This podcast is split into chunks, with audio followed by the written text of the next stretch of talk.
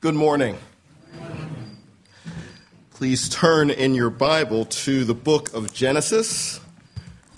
Our passage this morning is Genesis 47, verse 28, through Genesis 50, verse 26. And Genesis 47, 28 can be found on page 41 of the Pew Bible directly in front of you. Um, in your bulletin uh, is an outline which shows you where we will be going this morning. And on the back are questions for you. Uh, the top portion of the, the backside of the outline uh, are great questions for parents to review the sermon with children.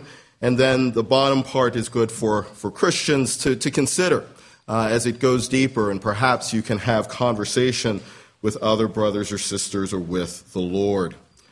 And so this morning we come to the end of the beginning. Today's passage will end our study in Genesis, which began in September 2019 in our Sunday school series, took a hiatus during COVID, and then resumed in February 2021 in our Wednesday night Bible study series. This last passage in Genesis, this book about beginnings and origins, and that began with the beginning of time itself, will not only end this last of the ten narratives that make up this book, but will allow us the opportunity to step back and to consider the whole picture presented by this book. The first 11 chapters of the book move through thousands of years of history. And since chapter 12, we have studied God's work in the lives of four men Abraham, Isaac, Jacob, and Joseph. And as he began to work in these men's lives in establishing the nation of Israel. And whether we were rapidly moving through the earliest events of world history in chapters 1 through 11, or looking intently at the various episodes in the lives of these four men, Sin and its impact have been constant throughout this book. From Adam and Eve's rebellion in the garden to Cain's murder of his brother Abel and only the second generation of man, to God's judgment on man's sin rendered in the worldwide flood and in the destruction of Sodom and Gomorrah, to the lying of Abraham and Isaac as they claimed their wives to be their sisters, the favoritism, deception, and hatred seen in the narrative of Isaac, Rebekah, Jacob, and Esau, to the favoritism, jealousy, and hatred seen in the life of Jacob's family. Sin has been shown to be at the very core of man. And further, sin's impact has been seen all throughout Genesis. We've seen pain. We've seen disorder. We've seen conflict. And because of our first parents' disobedience, we've seen death.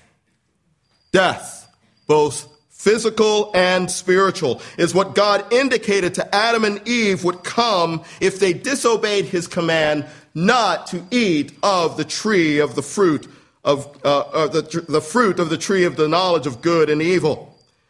And death has indeed been a drumbeat throughout Genesis.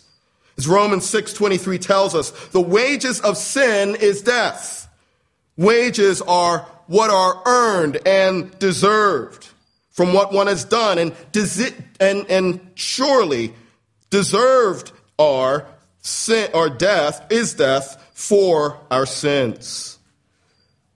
Genesis 5 you read through the generations of Adam, one is struck by this phrase that came after the names of the individuals shown there in their years of life. It says, and he died.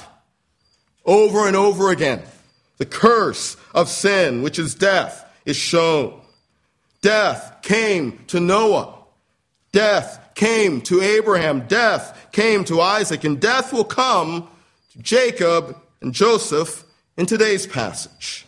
And while death is an enemy of all mankind, for the people of God, death doesn't mean the end, as we will see in today's passage. And death doesn't mean the end because of that one other constant that we have seen throughout Genesis God's grace. While death was the consequence of rebellion, he did not instantly destroy Adam and Eve. While death was the consequence of rebellion and man's sin throughout the whole world, Noah and his family found favor in God's eyes. And as we consider these prominent characters of Genesis, and God's work in their life, we saw that in the life of Abraham, God's redeeming grace was displayed. God, in His grace, took Abraham out of idolatry and brought him out of the evil around him and separated him unto Himself. In the life of Jacob, we saw God's refining grace, God's gracious work in the life of Jacob through trials and difficulties, and His dealing with the consequences of his own sin and God taking him from a scheming, self reliant man to a man who becomes fully dependent and trusting in God. And in the life of Joseph, we have seen God's prevailing grace displayed. God's grace that overcomes and accomplishes God's good purposes despite trials, despite difficulties, despite unfavorable circumstances, and even despite man's sin.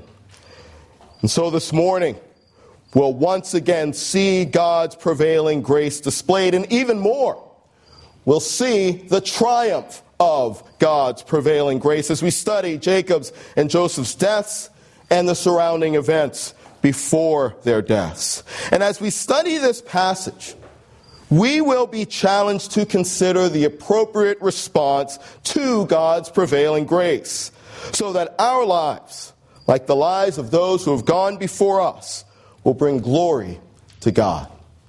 And with that as introduction, I would ask that you would stand as we will read portions of this morning's passage. Genesis 47, beginning at verse 28. And when the time drew near that Israel must die, he called his son Joseph and said to him, If now I have found favor in your sight, put your hand under my thigh and promise to deal kindly and truly with me. Do not bury me in Egypt, but let me lie with my fathers. Carry me out of Egypt and bury me in their burying place. He answered, I will do as you have said. And he said, Swear to me. And he swore to him. Then Israel bowed himself upon the head of his bed. Chapter 48, verse 1. After this, Joseph was told, Behold, your father is ill. So he took with him his two sons, Manasseh and Ephraim. And it was told to Jacob, Your son Joseph has come to you. Then Israel summoned his strength and sat up in bed. And Jacob said to Joseph, God Almighty appeared to me at Luz, in the land of Canaan, and blessed me, and said to me, Behold, I will make you fruitful and multiply you, and I will make you a company of peoples, and will give this land to your offspring after you for an everlasting possession. Now let us turn to chapter 50. Chapter 50, the end of our text this morning, starting at verse 22. So Joseph remained in Egypt, he and his father's house. Joseph lived 110 years. And Joseph saw Ephraim's children of the third generation. The children also of Machir, the son of Manasseh, were counted as Joseph's own. And Joseph said to his brothers, I am about to die, but God will visit you and bring you up out of this land to the land that he swore to Abraham, to Isaac, and to Jacob. Then Joseph made the sons of Israel swear, saying, God will surely visit you and you shall carry up my bones from here. So Joseph died, being 110 years old. They embalmed him, and he was put in a coffin in Egypt. Let us pray. Our God and Father, we thank you for your word, your word which is eternal, your word which is inerrant, your word which is authoritative. And Lord, we pray that as we study your word this morning, that you would indeed shine the light of your word upon our hearts. And Lord, that once again you would, by your Spirit, apply your word to our hearts for the glory of your name. We pray in Jesus' name, amen. In today's passage, we will see the triumph of God's prevailing grace displayed in conviction regarding God's promise, constancy regarding God's provision, and confidence regarding God's providence. And as we've done over our last few studies, you do not need to get nervous. We will not read every single verse in our passage. We will take portions of what we are studying this morning and we will, uh, we will study it around the themes that are shown here. And the first theme that we see is conviction regarding God's promise. As our passage begins in 47:28, we're told that Jacob lived in the land of Egypt for 17 years. That the years of Jacob's life were 147. 17 years have passed since that dramatic reconciliation of Joseph and his brothers. Joseph, who is now the second in command in Egypt. This reconciliation was brought about by God's transforming work in the hearts of the brothers. Their two trips illustrated that transforming work in that they confessed their sin regarding their treatment of Joseph and selling him into slave, slavery. It was shown in their unity in standing with Benjamin. When Benjamin was found to have Joseph's cup and his sack of grain, they did not abandon Benjamin, but all of them returned to Joseph's home and stood with Benjamin, who seemed to be the one who was guilty and about to be sentenced to be a slave in Egypt for the rest of his life. And this transformation of heart was shown in Judah the one who originally suggested the selling of Joseph into slavery over 20 years before. He stood and offered himself in Benjamin's place so that their father would not face the agony of losing yet another favored son. After Judah's impassioned plea for, Jacob, for Benjamin's release, Joseph revealed himself to his brothers and told them to bring their father and their families to Egypt because at that time there were still five years of famine yet to come. And ultimately, Jacob and this family did relocate from Canaan to Egypt and they settled in Goshen. And as the famine grew more severe, the earlier sections of chapter 47 showed the Egyptians giving their money, then their livestock, and then their land, and even themselves becoming indentured servants to Pharaoh. And in exchange, they received grain and seed from Joseph. While 4727 tells us that Jacob and his family settled in the land of Egypt, in the land of Goshen, and they gained possessions in it and were fruitful and multiplied greatly. How ironic it is that Jacob and his family, the foreigners in Egypt, gained possessions and increased in the land, while the Egyptians were losing their land and losing their freedom. And it's also ironic that as we come to this point in the text, that Jacob has spent 17 years of his final years of his life living in the care and the comfort of his son Joseph. And Joseph had lived the first 17 years of his life experiencing the hatred, experiencing the conflict with his brothers. So we can certainly agree that Jacob's years, his final years, he's experiencing the blessing of God in Jacob, eh, or in Egypt, just as God had promised to Jacob before they relocated from Canaan to Egypt. And as Jacob prepares for death, what is his request of Joseph? We read in verse 29, Now I have found favor in your sight, Put your hand under my thigh and promise to deal kindly and truly with me. Do not bury me in Egypt, but let me lie with my fathers. Carry me out of Egypt and bury me in their burying place. Jacob tells Joseph to put his hand under his thigh, a near Eastern custom for confirming a promise. And he asks him to swear to him that Joseph will not bury him in Egypt. Joseph, Joseph swears that he will not do so and will follow his father's command to bury him in the place of Jacob's fathers. And in chapter 48, as Joseph comes to Jacob with his two sons, Ephraim and Manasseh, we learn more of the motivation for the oath that Jacob had Joseph take regarding where he should be buried. Look at verse 3 in chapter 48. Jacob said, God Almighty appeared to me at Luz in the land of Canaan and blessed me and said to me, Behold, I will make you fruitful and multiply you, and I will make of you a company of peoples, and will give this land to your offspring after you for an everlasting possession. With Jacob's recounting of God's appearance to him at Luz, which he would rename Bethel or house of God, Jacob recounts to Joseph his encounter with God in Genesis 28 as he ran for his life from his brother Esau. God appeared to him and made these great promises to him. And Jacob's words to Joseph were a paraphrase, actually, of what God spoke to him. Hear the exact words that God spoke to Jacob from Genesis 28, verses 13 through 15. And behold, the Lord stood above it. He stood above this staircase that Jacob saw in a dream and said, I am the Lord the God of Abraham, your father, and the God of Isaac. The land on which you lie, I will give to you and to your offspring.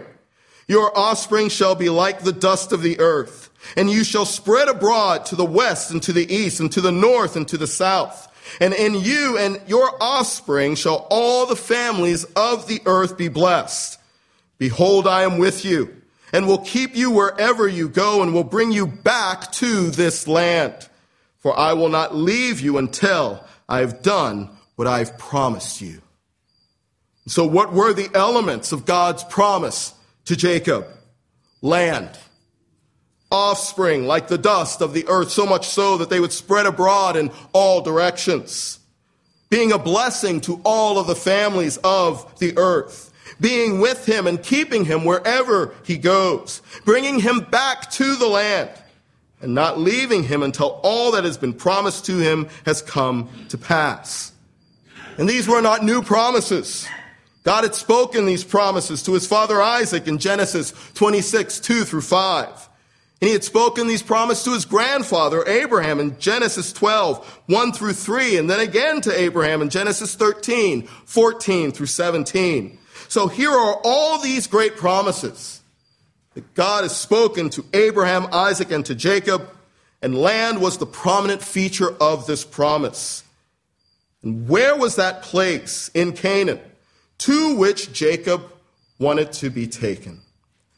We see the answer in chapter 49 in verses 29 through 32. So please turn to chapter 49 and look at verse 29. This is Jacob speaking to his sons at this point. Then he commanded them and said to them, I am to be gathered to my people. Bury me with my fathers in the cave that is in the field of Ephron the Hittite, in the cave that is in the field of Machpelah, to the east of Mamre in the land of Canaan, which Abraham bought with the field from with the field from Ephron the Hittite to possess as a burying place. There they buried Abraham and Sarah, his wife. There they buried Isaac and Rebekah, his wife. And there I buried Leah. The field and the cave that is, that is in it were bought from the Hittites. So as Jacob nears death, his request is not to be buried in Egypt amid the comfort of the prosperity that he is experiencing over the last 17 years of his life, where he seemingly would have received an honorable burial as evidenced by the 70 days of weeping that was undertaken by the Egyptians, which we're told of in Genesis 50, verse 3. We see a great procession for him that accompanied his family into Canaan. And that included, as 50 verse 7 says, all the servants of Pharaoh, the elders of his household, and all of the elders of the land of Egypt. And as chapter 50 verse 9 tells us, included chariots and horsemen. No, Jacob projected all of what may have been available to him in honor of him in Egypt to be buried in a cave in a field which at that time was the only piece of land that was owned by his family. when we studied the purchase of this plot of land in Genesis 23. One could have simply looked at Abraham's purchase of a burial plot for his wife Sarah as a mundane detail of life. And when the particulars of Abraham's purchase of this plot were studied, we were struck by the contrast of the smallness of this field and the cave that was purchased by the one who was promised all of the land. Indeed, that's what God had promised to Abraham. Abraham's purchase amounted to a foothold in the land that his descendants were to completely inhabit in the future. So, on Jacob's request, we see his conviction regarding God's promise. A conviction is a fixed or firmly held belief. And as Jacob requests his burial in Canaan, we see the one who used to be the self-reliant one. We see the one who would scheme to get away with what he wanted to, to, to have get, gotten away with in life we see him fully convinced, firmly believing that his burial place should be in the place not only where his father and mother were buried and where his grandfather and grandmother were buried, but in the place where his descendants would ultimately live.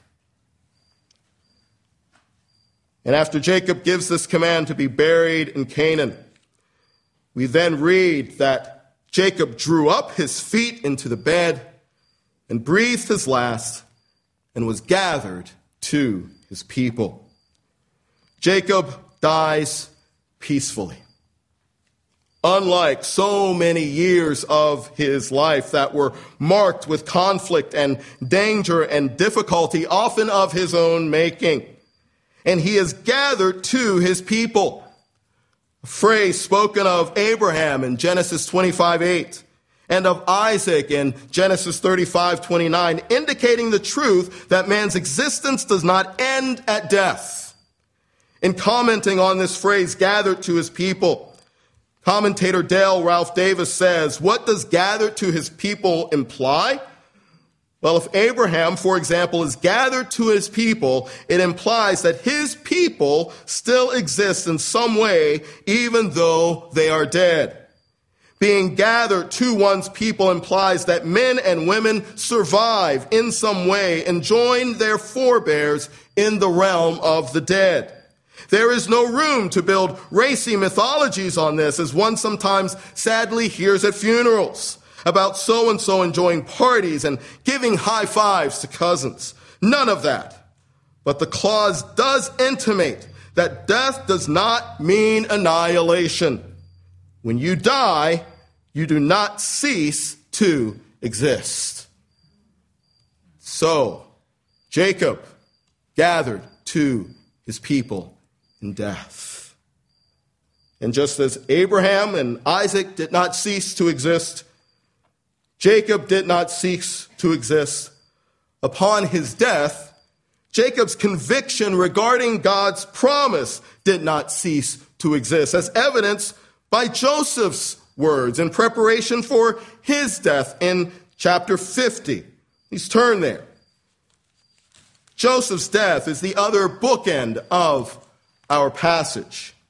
And we're not given an extensive description of his last days, only that he lived 110 years and saw his great grandchildren. But in chapter 50, verse 24, we read, And Joseph said to his brothers, I'm about to die that God will visit you and bring you up out of this land to the land that he swore to Abraham, to Isaac, and to Jacob. And Joseph made the sons of Israel swear, saying, God will surely visit you, and you shall carry up my bones from here.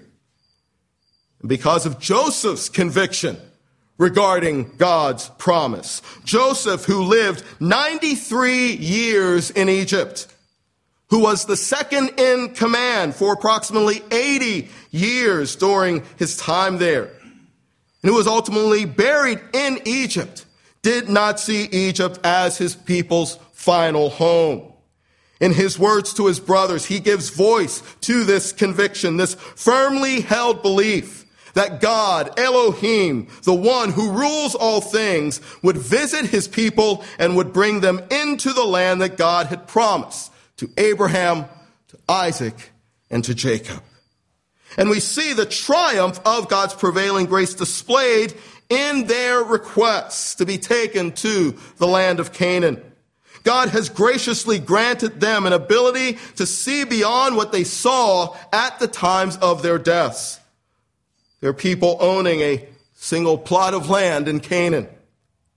And God enabled them to see because he had granted them a conviction that indeed he would fulfill his promise to this family who was slowly becoming a nation and that they would be brought into that land by God.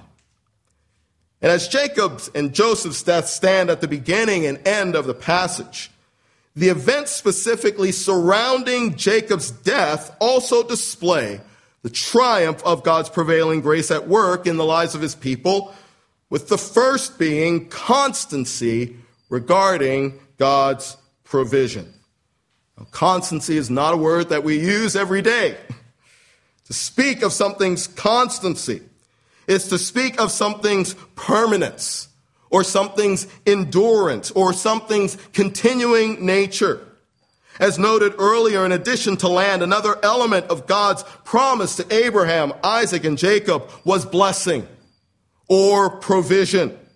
God promised Abraham and then Isaac that he would bless them and make them a blessing as Jacob prepared for his death. In addition to commanding his sons as to where he is to be buried, Jacob's impending death is the occasion for him to pass along this blessing to the next generation. We see that in chapters 48 and 49. Remember that for Jacob and for his mother Rebekah, this blessing was so desired that they were willing to deceive Isaac to obtain it. But even before Jacob's stealing of the blessing, God had ordained that Jacob would indeed be the one to whom the blessing would be extended. So in chapter 48, Joseph, along with Ephraim and Manasseh, come to Jacob after Joseph learns that Jacob is ill. Through circumstances that are very similar to his interaction with his own father Isaac. Verse 10 tells us that Jacob's eyes are dim with age. And ironically, in verse 8 of chapter 48, Jacob asks Joseph, Who are these? in reference to Joseph's sons. And we should remember Jacob's similar experience. Should remember Jacob's response to Isaac's question of, Who are you? But in this scene, there is a deliberate passing of the blessing, showing Jacob's understanding that God's blessing, God's provision would continue through this family. In verse 5 of chapter 48, we read Jacob's words to Joseph. And now your two sons, who were born to you in the land of Egypt before I came to you in Egypt, are mine. Ephraim and Manasseh shall be mine, as Reuben and Simeon are and the children that you fathered after them shall be yours. They shall be called by the name of your brothers in their inheritance.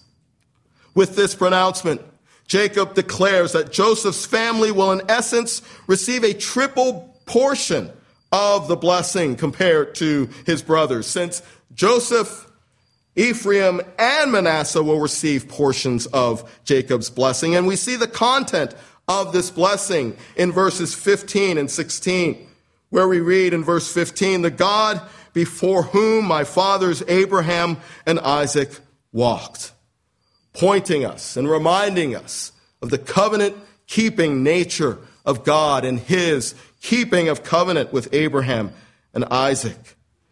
Next, Jacob says, the God who has been my shepherd all my life long to this day pointing to God's guiding of and provision for Jacob throughout his life. In verse 16, we read, The angel who has redeemed me from all evil, bless the boys. And given the parallelism where we see one line building on another and we see God being spoken of in the previous two lines, the angel also refers to God who Jacob says has redeemed him, has ransomed him, has rescued him, has brought him out from all evil. And he completes the blessing and says, In them, let my name be carried on in the name of my fathers Abraham and Isaac, and let them grow into a multitude in the midst of the earth. Pointing to the promise to Abraham, Isaac, and Jacob, many offspring and descendants, and declaring that God's blessing would continue through these boys, whom Jacob now regards as his son. So in these pronouncements, God's provision is being passed down to Joseph's sons. And in this unusual scene where Jacob has now adopted these two grandsons, we see an even heightening of the unusual nature of this blessing. As Jacob passes down the blessing, Joseph seeks to ensure that the blessing is granted according to tradition. So Joseph brings Manasseh, his oldest, closer to Jacob's right hand so that he would receive the blessing that is deserved, that is usually given, that is often given to the firstborn. And he brings Ephraim closer to Jacob's left hand, since he was the younger. And as verse 14 tells us, Israel stretched out his right hand and laid it on the head of Ephraim, who was the younger, and his left hand on the head of Manasseh crossing his hands, for Manasseh was the firstborn. And verse 17 tells us, when Joseph saw that his father laid his right hand on the head of Ephraim, it displeased him. And he took his father's hand to move it from Ephraim's head to Manasseh's head. And Joseph said to his father, Not this way, my father, since this one is the firstborn. Put your right hand on his head. But his father refused and said, I know, my son, I know he also shall become a people, and he also shall be great. Nevertheless, his younger brother shall be greater than he, and his offspring shall become a multitude of nations. So he blessed them that day, saying, By you Israel will pronounce blessings, saying, God make you as Ephraim and as Manasseh. Thus he put Ephraim before Manasseh. And should we be surprised? By what seems to Joseph to be a mistake. Not at all if we remember all that we have studied throughout Genesis. We've seen throughout Genesis that God upends social conventions, that God chooses the most unlikely, that he works in ways that we, if we were God, probably would not have worked. Indeed, it was the younger Abel whose sacrifice was accepted over the older brother Cain. It was Abram who was an idolater in Ur of the Chaldeans who God chose and made into a great nation. It was Jacob the younger, the schemer who would be chosen over Esau the older. So we see the gracious choosing of God continuing in this scene of blessing Ephraim before Manasseh. And in the future, the tribe of Ephraim would indeed be greater in number than Manasseh. And we see even more of the constancy of God's provision and his gracious choosing and the blessings that God, that Jacob renders to his sons in Genesis 49. In 49:1 we read this. And Jacob called his sons and said, Gather yourselves together, that I may tell you what shall happen to you in days to come. Jacob, as he is nearing death, as these parting words for his children. And starting with the oldest, Jacob pronounces blessings upon his sons. But as we see with his oldest, he actually pronounces anti blessings upon them. In these anti blessings, we see in verses 3 and 4 chapter 49, the promise to Reuben of not having the preeminence that is typically given to the firstborn. Is Reuben's disqualifying act of having slept with his father's concubine Bilhah chapter 35, which was likely more than just a lust for sex, but actually pointing to a lust for power and an attempt on his part to take over leadership of the family, tells him that he will not have preeminence. In verses 5 through 7, the promise or the anti blessing to Simeon and Levi that they will be scattered throughout Israel because of their sin of slaughtering the Shechemites in chapter 34 after the defilement of their sister Dinah. In the future, Simeon will become an insignificant tribe in the future nation.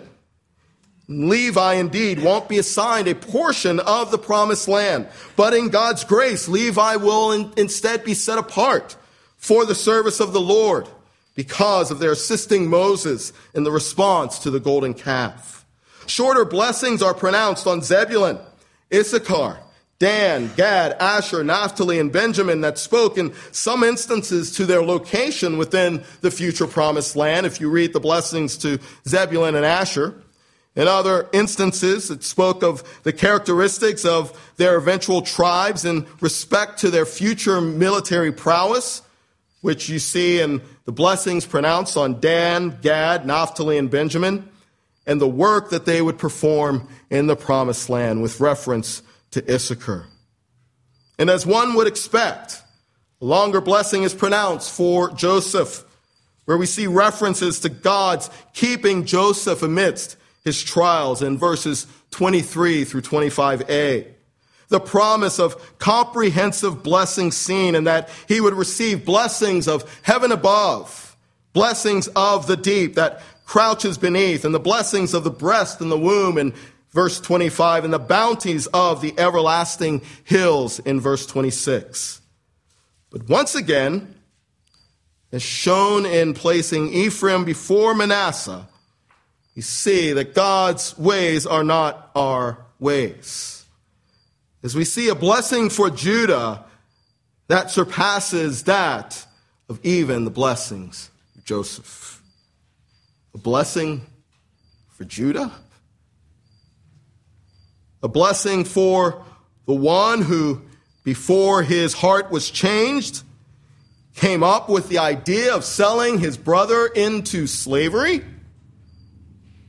The one who left his brothers and went down into Canaan and married a Canaanite and had children by her, threatening the very separation that was to exist between the people of God and the Canaanites. And then after the deaths of his two sons, didn't take care of his daughter-in-law, didn't give his final son to his daughter as he was supposed to, and ended up having children by his daughter in law, who he thought was a prostitute. This Judah? Yes, this Judah. Starting at verse 8 in chapter 49, we read Judah, your brothers shall praise you. Your hand shall be on the neck of your enemies. Your father's son shall bow down before you. Judah is a lion's cub. From the prey, my son, you have gone up. He stooped down. He crouched as a lion and as a lioness. Who dares rouse him? The scepter shall not depart from Judah, nor the ruler's staff from between his feet until tribute comes to him, and to him shall be the obedience of the peoples binding his foal to the vine and his donkey's colt to the choice vine. He has washed his garments in wine and his vesture in the blood of grapes. His eyes are darker than wine and his teeth whiter than milk. What's been promised to Judah's offspring? Verses 8 and 9, we read praise, which is the very meaning of his name. Victory. Verse 10, kingship and dominion verses 11 through 12, an abundance of blessing. And the scepter's not departing from Judah would indeed be fulfilled in part by David's rule. David was of the tribe of Judah. But the everlasting nature of Judah's descendants' rule alluded to in verse 10's indication that the scepter would never depart from Judah and all of the obedience of the peoples being to him is completely fulfilled, as from Judah would come the lion of the tribe of Judah, the Lord Jesus Christ. And so from this one whose track record was not one deserving of any honor, comes this distinct honor of having from his line come the very Savior of the world. And as we read verse 28, which comes after the blessings have been given, we read, All these are the 12 tribes of Israel. This is what their father said to them as he blessed them, blessing each with the blessing suitable to him. Suitable to him. Suitable in whose eyes? In God's eyes. And so, with these pronouncements, not only is the triumph of God's prevailing grace shown in the constancy of God's provision for this family, but the triumph of His grace is also seen in God choosing as He pleases, blessing whom He pleases, His grace prevailing over social conventions and even over sin to, consit, to continue His provision of protection of guidance for, and preservation of his people. And don't we see God working in the same way today? Hear the words of 1 Corinthians 1, verses 26 through 31. For consider your calling, brethren. Not many of you were wise according to worldly standards. Not many were powerful. Not many were of noble birth. But God chose what is foolish in the world to shame the wise. God chose what is weak in the world to shame the strong. God chose what is low and despised in the world, even things that are not, to bring to nothing things that are, so that no human being might boast in the presence of God. And because of him, you are in Christ Jesus, who became to us wisdom from God, righteousness and sanctification and redemption, so that as it is written, let the one who boasts boast in the Lord. We read here of those God chose for salvation, and like God's passing along the blessings to the sons of Joseph and to Judah, we see we who have been adopted into God's family are the unexpected, are the undeserving. And we're the testimonies of God's grace prevailing even over the hardest hearts, bringing them to salvation. And in salvation, we see God displaying the constancy, the continuing nature of his provision for, for, for man's greatest need. The greatest need is forgiveness of sins. What a display!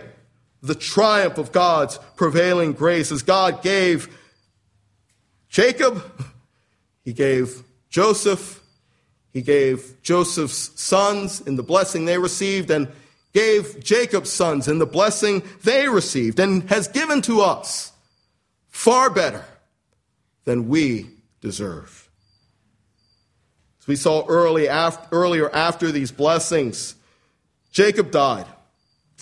And Jacob's death uncovered a tension between the greatness of these blessings that these brothers received and their fear that the provision that they had experienced over the last 17 years would come to an end. Jacob died.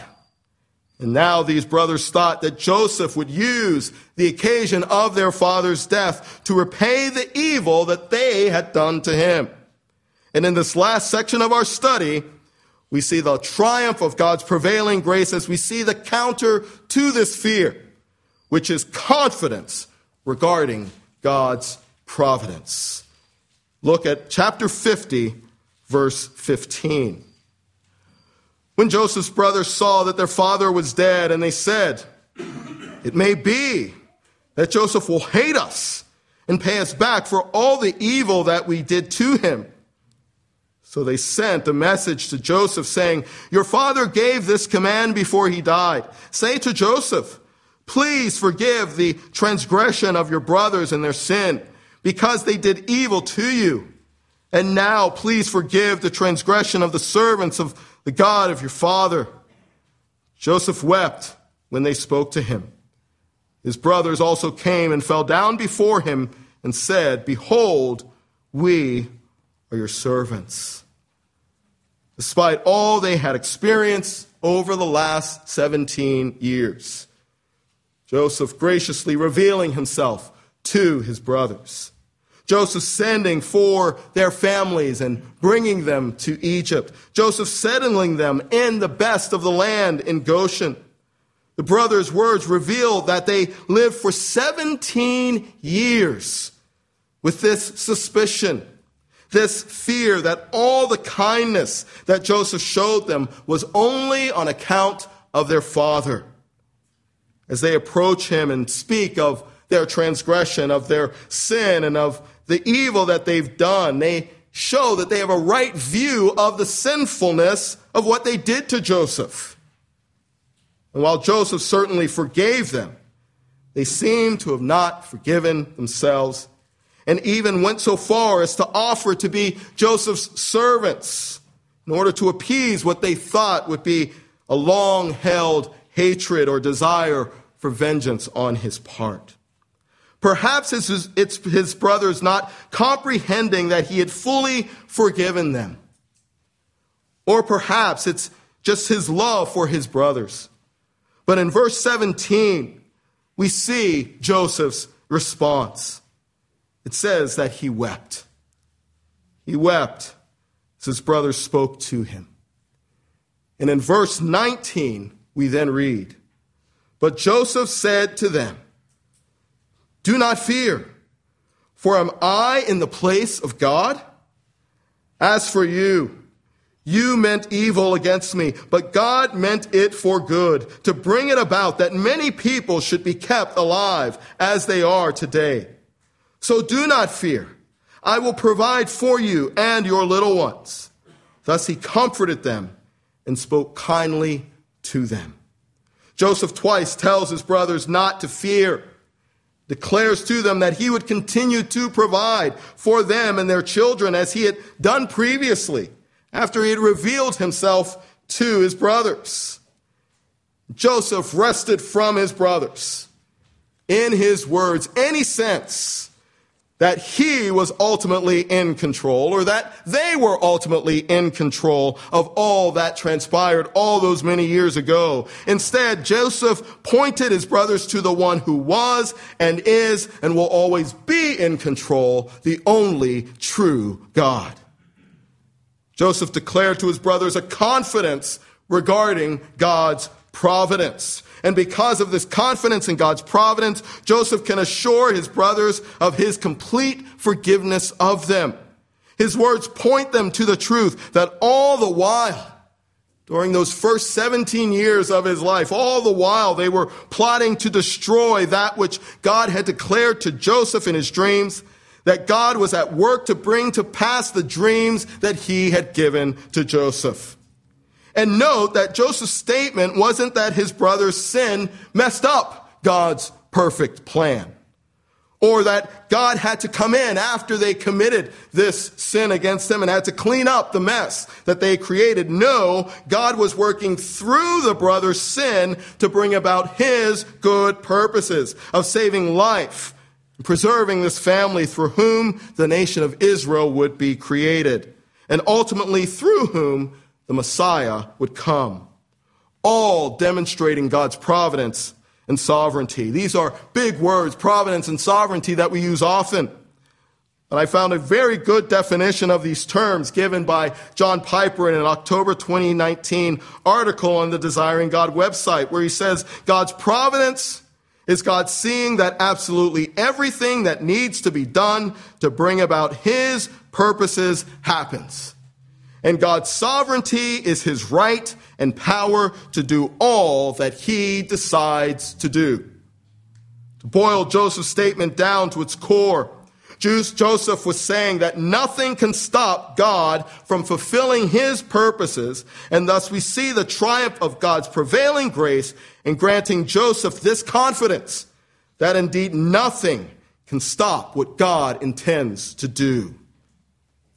As we consider these words, conviction, constancy, confidence, are not these words pointing us to one word? And that word is faith. And what is faith? But an enduring belief and trust in God. Hebrews 11:1 gives us a definition of faith when it says, "Now faith is the assurance of things hoped for, the conviction of things not seen." Without faith, the conviction regarding God's promise seen in Jacob's desire to be buried in Canaan and Joseph's instruction about his bones being taken to Canaan because both believed that God would bring this family that would develop into a nation into the land of Canaan. Without faith, all of that would have been just a fanciful notion. Without faith, the constancy regarding God's provision the passing down of the blessings of the provision of land and protection, along with the promises of kingship and dominion, would have seemed like senseless words that would never come to pass. And without faith, the confidence regarding God's providence would have seemed to be a nice way for Joseph to make sense of the callousness with which he was treated by his brothers without being able to see that God was at work on a far greater scale and in a far greater way than anyone could have imagined. All these things would have seemed impossible and truly ridiculous, especially if one looked at all these things through the lens of the last two words of the book. Look at verse 26. In Egypt. Genesis ends in Egypt. The covenant people of God are in Egypt. But imagine if you were among the first hearers of this book, and as you hear this history read to you under the wilderness sky, Perhaps after having seen the mighty works of God and having come out of Egypt, and as you're considering the daunting task of going into the promised land, and you hear in the Genesis narrative that the God who spoke creation into existence by his very word, that the God who created man and woman and breathed life into them, that the God who forgave this man and woman, woman when they sinned against him, and promised the coming of a Redeemer, that the God who spoke great and humanly impossible promises to Abraham, Isaac, and Jacob, promising them blessing and descendants without number, land, and to be a blessing. The God who gave military victory to Abraham as he faced enemies more numerous than him and protected him all throughout. The God who preserved Abraham and Isaac during famines. The God who used the jealousy, envy, and hatred of ten brothers to bring about the salvation of the known world and the preservation of a people unto himself. When you hear that this God is your God, that this God has said he is with you, and that these great promises extend to you, wouldn't the appropriate response to this God be faith? But before we become too critical of those who first heard this book, let us consider how much more revelation we have received. Consider how many more promises we have been given as compared to the first hearers. And the question is, do you have a conviction, a firmly held belief regarding God's promises? Consider the provision that God has made for us in Christ. And the question is, do you trust in the constancy, the continuing nature of God's provision? And consider all that God has done throughout redemptive history. And the question is, are you confident in God's providence? Especially when it comes to God using man's evil to accomplish his good purposes. And if this last one, brother or sister, is a challenge for you, consider that the greatest display of God's using man's evil to bring about his good purposes accomplished your salvation. This greatest display is the death of the Lord Jesus Christ. The day of Pentecost, after being, after being filled with the Holy Spirit, Peter stood up and in his sermon he stated this in Acts 2 verses 22 through 24. He said, men of Israel, hear these words. Jesus of Nazareth, a man attested to you by God with mighty works and wonders and signs that God did through him in your midst, as you yourselves know. This Jesus delivered up according to the definite plan and foreknowledge of God, you crucified and killed by the hands of lawless men. God raised him up, loosing the pangs of death because it was, it was not possible for him to be held by it. Peter to, declared to those gathered that day that they had crucified and killed Jesus, who is the eternal Son of God, and who was proven to be so by the mighty works and wonders and signs that he did. And yet, when he was delivered up to be crucified and was killed, this was by means no surprise to God the Father. No, as Peter says, this was according to God's plan. That was established before the foundation of the world. A plan that it was, even was pronounced in Genesis 3:15. Coming of a Redeemer. And while there were some who thought that the grave was the end of Jesus, he was raised from the dead because the Father accepted his sacrifice and death could not hold him. And so, knowing all this, which is far more than the first hearers would have known, isn't our only appropriate response to all that God has done and all who God has shown himself to be throughout his word. Isn't our only appropriate response faith? And yet, what are we so prone to do? We are prone not to believe. We are prone to allow trial and difficulty to cause us to no longer believe that God is who He says He is, a good Father who is aware of our needs, who is for us and not against us, who is working all things together for our good, for He has called us according to His purpose. How easy it is sometimes to doubt God's goodness. And while we would never say it aloud in our hearts, we allow doubt. We allow fear. We allow unbelief to take up residence. But hear this warning that comes to us from Psalm 95, starting in verse 6. Oh, come, let us worship and bow down. Let us kneel before the Lord our Maker, for he is our God, and we are the people of his pasture and the sheep of his hand. Today, today, if you hear his voice, do not harden your hearts as at Meribah, as on the day at Massah in the wilderness, where your fathers put me to the test, put me to the proof, though they had seen my works. For Forty years I loathed that generation and said, They are a people who go astray in their heart. They have not known my ways. Therefore I swore in my wrath, They shall not enter my rest. Verses 6 and 7 declare to us who God is, our Maker and our God. Then comes the warning, a warning concerning those, the very ones who were the first hearer of this book of Genesis.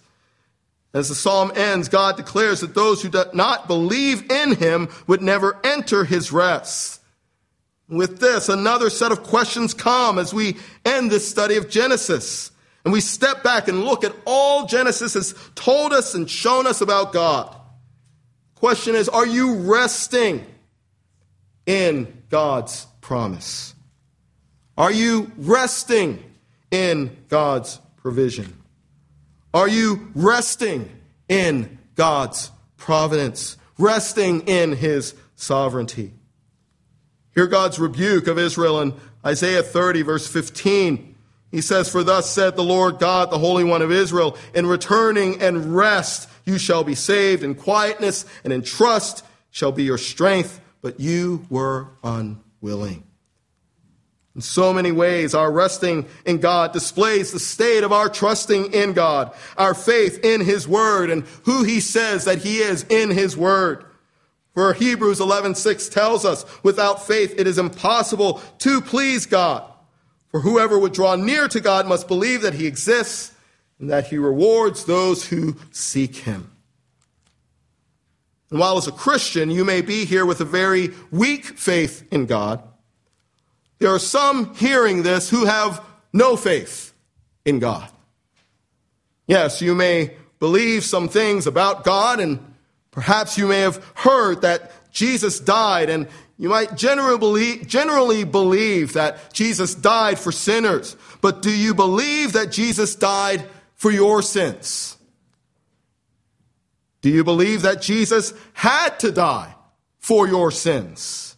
And that without Jesus' sacrifice, that you would stand before God guilty and condemned with no hope and destined for an eternity of conscious wrath of God, experiencing consciously the wrath of God.